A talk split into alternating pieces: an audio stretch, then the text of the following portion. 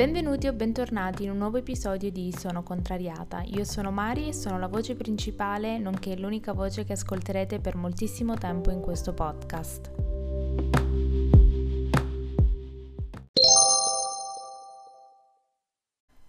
Benvenuti in un nuovo episodio di Sono Contrariata. L'episodio di oggi, come tutti i lunedì, è uh, l'episodio sul Monday Motivation e questo Monday Motivation è diverso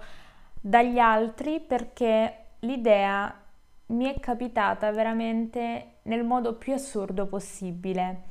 Vi siete mai chiesti quali sono i motivi che portano una città, un comune o non so chi si occupa di questo ad intitolare una via ad un personaggio storico? Ovvero, non la modalità con cui scelgono quale via deve essere data a chi, ma il perché molti personaggi di spicco in qualsiasi categoria ricevono, diciamo, questa questo onore di essere ricordati nelle strade di una città, tralasciando le, person- le personalità più conosciute e le vie tipo via Roma o via Liguria o quelle che sono, ci sono delle vie che frequentiamo spesso o nel quale magari residiamo che hanno dei nomi che in realtà non sono dei nomi messi lì a caso, ma ogni nome ha una storia. Leggendo un libro questo weekend sulla motivazione e sul successo, in modo tale da riuscire a prendere più informazioni possibile da poi passare a voi negli episodi del lunedì, mi sono imbattuta um, in uno studio portato avanti da un certo economista italiano, uh, Vilfredo Pareto, e soffermandomi bene mi sono chiesta, ma io questo nome dove l'ho sentito? E non riuscivo a capire perché comunque non avendo fatto economia, non essendo una statista di professione, mi sembrava assurdo che io avessi già sentito parlare di questo Pareto e eh, la risposta in realtà era dietro l'angolo, non nel senso figurato ma in tutti i sensi, perché la via accanto a quella eh, nella quale abito si chiama proprio via Pareto e da lì, una volta che mi, è, mi si è accesa la lampadina, ho detto ma perché in questo libro che parla di motivazione, di successo come raggiungere in modo semplice eh, dei risultati straordinari. Per quale motivo si parla di Pareto? E poi mi sono chiesta, ma chi è sto Pareto? E sono andata a fare un po' di ricerca e eh, mi sono resa conto che quello che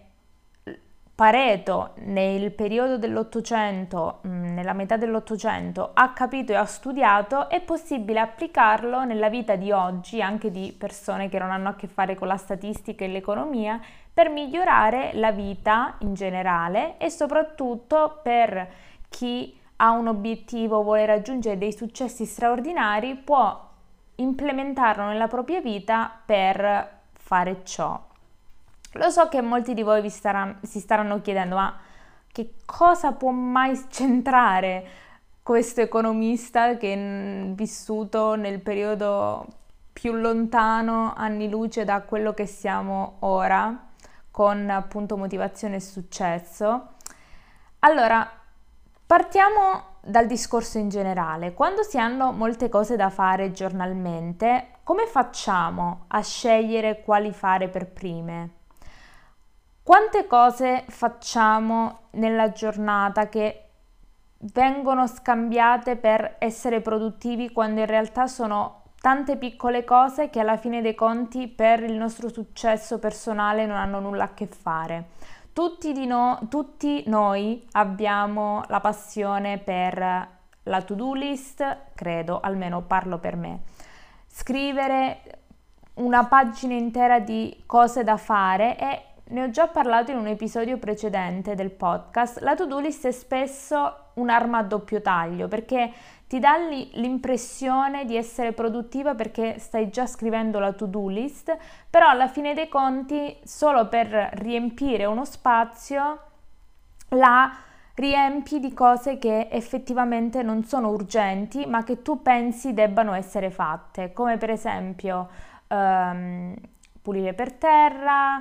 mandare una mail, Uh, scrivere un articolo, studiare un capitolo, studiarne due, preparare il pranzo. Quindi sono talmente tante cose che comunque in una giornata, volente o nolente, spesso richiedono tanto tempo rispetto a quello che noi avevamo pensato, che ti fanno arrivare a fine giornata, la sera, guardare la to-do list, magari vedere che si è fatti metà o nemmeno tre quarti delle cose che ci siamo scritti, perché la inondiamo di cose senza però sapere se effettivamente de- devono essere fatti e se quelle cose che noi abbiamo scritto hanno come fine principale il successo al quale stiamo ambendo. In realtà quello che scriviamo nella to-do list è ciò che noi pensiamo di fare. La prima cosa non è sempre la più importante, ma è la cosa alla quale pensiamo per primo. Invece di una semplice to-do list, applicando il principio di Pareto che anch'io ho scoperto quando è stato sabato, riusciamo invece a creare una lista mirata proprio al successo in modo tale da ottenere i risultati che noi stessi vogliamo ottenere. Ma come fare per trasformare una semplice to-do list in una lista mirata al successo? Partiamo innanzitutto con ordine a spiegare chi era Vilfredo Pareto, perché mi sembra giusto fare una breve piccola introduzione. Allora, nasce a Parigi ma eh, si trasferisce nella metà del, dell'Ottocento a Genova ed è stato tra le menti più eclettiche che sono vissute tra la metà dell'Ottocento e gli inizi del Novecento. Non vado in particolare a raccontare tutta la storia, le, se- le, sue idee politiche, con chi ha avuto a che fare, bla bla bla, perché per questo credo ci sia il motore di ricerca più importante del mondo, ovvero Google. Potete scrivere Vilfredo Pareto se siete interessati. Io mi focalizzo su quello che per me è interessante per questo episodio.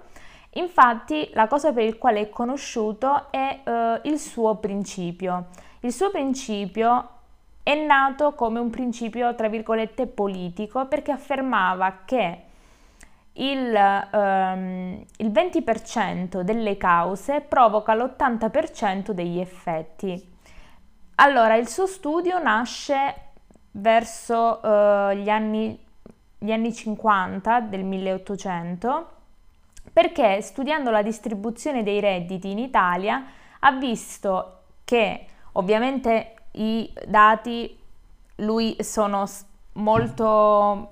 cioè prendeteli per quelli che sono, però questo è quanto, ha dimostrato che in una regione lo, il 20% della popolazione possedeva l'80% delle terre, quindi c'era una distribuzione della ricchezza che era molto disomogenea. Quindi il suo principio nasce appunto parlando di economia, distribuzione delle ricchezze, eccetera. Ma cosa c'entra e come facciamo noi a poter applicare questa legge nella vita di tutti i giorni in modo tale da raggiungere il successo? Partiamo appunto da una semplice to-do list, ovvero scrivete tutte le cose che pensate debbono essere fatte in un giorno in un foglio, come avete sempre fatto e come spesso anch'io faccio. Da questa lista fatene un'altra nella quale dalla lista precedente prendete quelle cose, quelle 3-4 cose che sono importantissime, che sia mandare una mail, che sia ripetere un capitolo, che sia studiarne un altro, quindi in base a quello che c'era nella prima to-do list estrapolate le tre cose principali che voi che per voi sono importanti affinché siano fatte in, uh, in quella giornata. E poi tra queste 3-4 della nuova to-do list che avete, avete scelto, tra queste tre scegliete qual è quella sulla quale dovete focalizzarvi. Scegliete l'unica sola cosa da fare, perché i maggiori risultati derivano da le poche cose fatte in modo tale da garantire quei risultati. Quindi il modo in cui noi possiamo applicare la legge di Pareto è fare il 20%, ma fare quel 20% delle cose che noi pensiamo siano da fare in quel giorno in modo tale da avere l'80% degli effetti. Quindi scegliere, minimizzare la nostra to-do list al massimo in modo tale da dare priorità alla cosa principale, che poi la facciamo per un'ora, la facciamo per due ore, la facciamo per, non lo so, magari tutta la giornata, ma almeno andiamo a dormire la sera o finiamo la nostra giornata di lavoro sapendo che abbiamo fatto la cosa più importante e che di conseguenza tutto il resto viene di conseguenza perché nel momento in cui noi scriviamo una lista e scriviamo tutte le cose da fare diamo alle cose più importanti alle cose meno importanti la stessa li mettiamo sullo stesso piano, quando in realtà non è così. Vi faccio il mio esempio, studiare per un esame non ha la stessa priorità come fare la lavatrice. Sono due cose che ovviamente non sono correlate, però se messe su una stessa lista gli do più o meno lo stesso peso, quando in realtà non è così. La cosa più importante è studiare quella materia, imparare quelle cose. Quello è quello eh, a cui dobbiamo dedicarci per il tempo necessario affinché esso sia fatto. Quindi il tempo necessario non è un, indica- un indicativo di cosa scegliere da mettere nella to-do list, perché magari una cosa che noi pensiamo sia complicatissima riusciamo a farla in un'ora, dieci minuti, mezz'ora è una cosa che pensavamo fosse una stronzata, passatemi il termine, ci impiega tutta la giornata e alla fine è tempo tolto alla cosa principale. Chi l'avrebbe mai detto che il nome di una via potesse essere così rivelatore sia dal punto di vista di conoscenza personale sia dal punto di vista di ottimizzare la vita e uh, le giornate grazie a questi metodi di cui nessuno mai ne aveva parlato e di cui personalmente non pensavo mai di venirne a conoscenza. Io spero che questo episodio vi, vi abbia tenuto compagnia, magari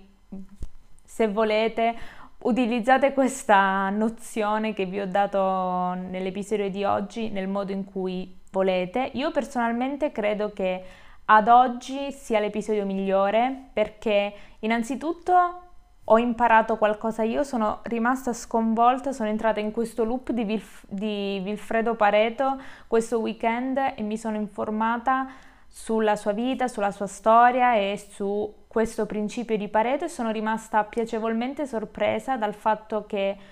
molto spesso siamo contornati di storie da cose alle quali possiamo attingere per imparare a rendere, meglio rendere migliore la nostra vita e non ce ne accorgiamo. Quindi se non conoscete il personaggio al quale è intitolato Una via, magari se vi interessa o quando avete tempo scrivetelo nelle note dell'iPhone e poi magari fate una ricerca perché non saprete mai e nessuno mai poteva immaginare di scoprire tutte queste cose che effettivamente sono utili per la vita di tutti i giorni e non solo confinate al principio di economia o al mondo dell'economia e finanze. Io mi auguro che questo episodio vi sia piaciuto.